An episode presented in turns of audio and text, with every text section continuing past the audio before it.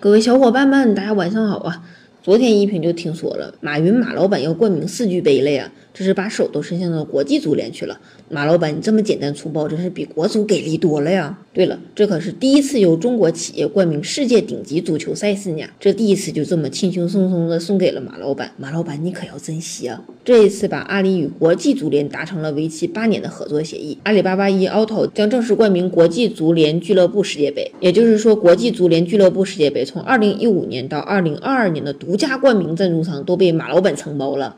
虽然马老板一直宣称说我自己不太懂足球，但是在二零一四年，阿里就出资十二亿入股了恒大足球俱乐部。之前是谁说那个马老板一去现场看比赛，恒大就输的？出来，你们猜猜这次这个独家冠名之后，马老板究竟会怎么玩呢？有那个研究员就说了，阿里吧与世俱杯的合作绝对不像冠名那么简单，马老板的如意算盘可走的是体育战略，是要形成一个贯穿赛事运营、版权、媒体、商业开发、票务等环节的产业生态。哎呀妈呀，这是要整个操盘的节奏啊！其实马老板的战略部署在之前早就有显露了，就在三个月前的今天吧，阿里集团就对外界宣布成立了阿里体育。阿里体育的 CEO 郑大宗曾在接受采访时透露，阿里体育成立后吧，花了大量的时间在对外合作上，但是他同时也表示，阿里体育的核心是做体育的 IP，核心是那个协会和赛事。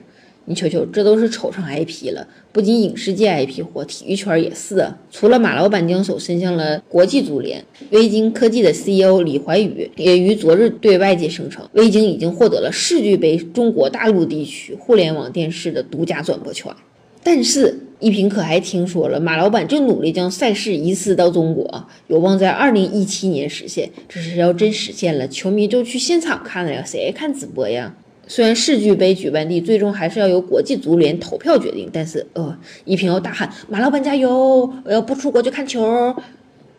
一平有点太激动了。还有个事儿吧，就是本赛季以亚冠冠军身份参加世俱杯赛事的广州恒大淘宝，嗯，对，就是那个马老板投的那个球队。阿里巴巴集团一宣布冠名世俱杯，淘宝就在官方微博发言说了：“恒大淘宝，你们放心提，爸爸已经包下来了。”呃，这爸爸还真是呃，怎么说呢？